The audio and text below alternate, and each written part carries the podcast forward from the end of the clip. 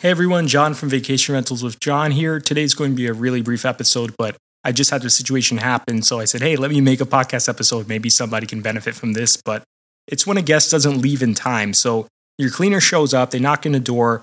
It's way past checkout time, like your checkout's 10, it's 11:20, and the guest is still there, not even looking ready to leave yet. So what do you do? Because this is going to happen to you eventually. Like people don't always leave on time, even if you remind them in your checkout instructions. And we've talked briefly about this topic in a previous episode, but it doesn't hurt to recap on some of the best practices so you don't offend your guests, you don't get a bad review because you didn't handle it right. There's really a couple tricks that you can use to make this work in your favor and to minimize uh, the amount of times guests actually check out late. So let's get into it. So if your guest didn't check out late, your cleaner is probably frantic saying, I need to clean, I need to go somewhere else because I, I have a lot of jobs today. And you're worried, hey, how am I going to get these people out? Because, you know, I need my unit to get clean, someone's coming. What do I do? So the first thing you should do is contact your guest both ways by the phone, by a phone call, physically pick up the phone, give them a call and say, hey, I know um, it's checkout time. Uh, do you need a couple more minutes? Um, because if you need to pack and you need 30 more minutes, it's completely okay. But I do have someone coming in very soon and I need the unit to be clean and turn over for guests. Is that going to be okay with you? That's the first phone call you should make. And if they don't pick up, leave them a voicemail saying the same thing, shoot them a text message, and send the same message through the Airbnb or VRBO platform. Whatever platform you're on, you want this documented in writing. You don't want to lose your cool. You don't want to say, hey, I'm going to charge them fees. I'm going to hit them with a late fee, a penalty.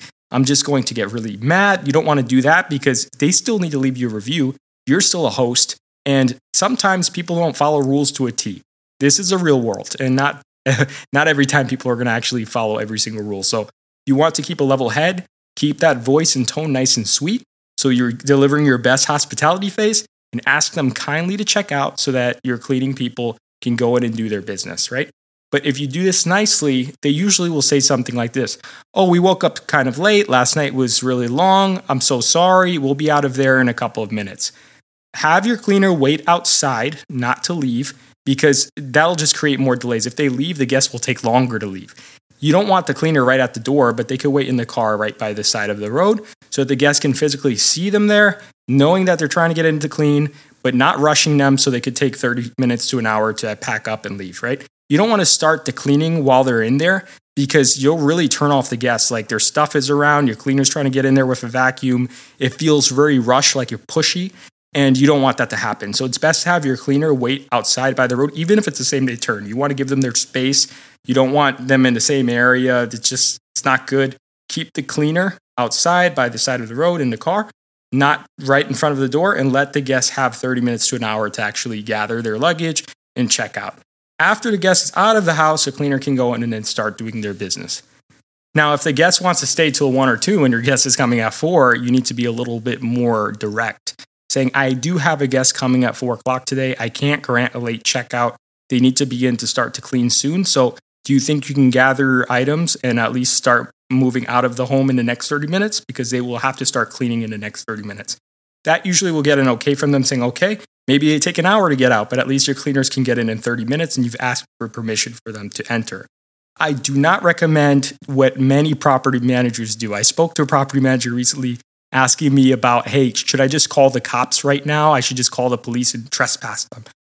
They will never come back to stay with you if you do that. That that's just you're jumping the gun way too much. I know they were supposed to be out, but at being at the point that you're going to call the police to get them out, that's kind of crazy and it's overstepping. But I've heard this from several different hosts that that's what they do.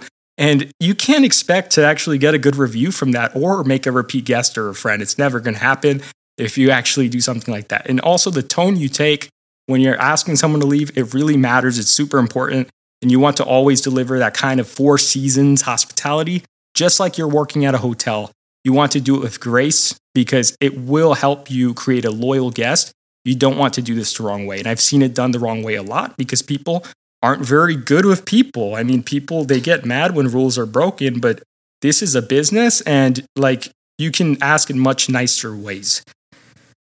Penalties, like should you charge them a late fee? Well, you could put as a deterrent in your arrival instructions and in your listing info Late checkouts will be subject to a $150 fee.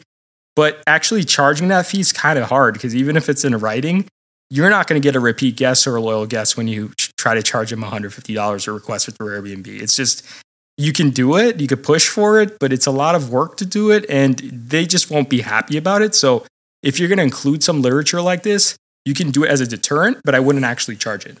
If your cleaners want to get paid extra because they have to wait an hour, they're still going to finish by four. And if it didn't actually delay the cleaning and they just have to clean faster, I don't think you should have to pay more money for that. No.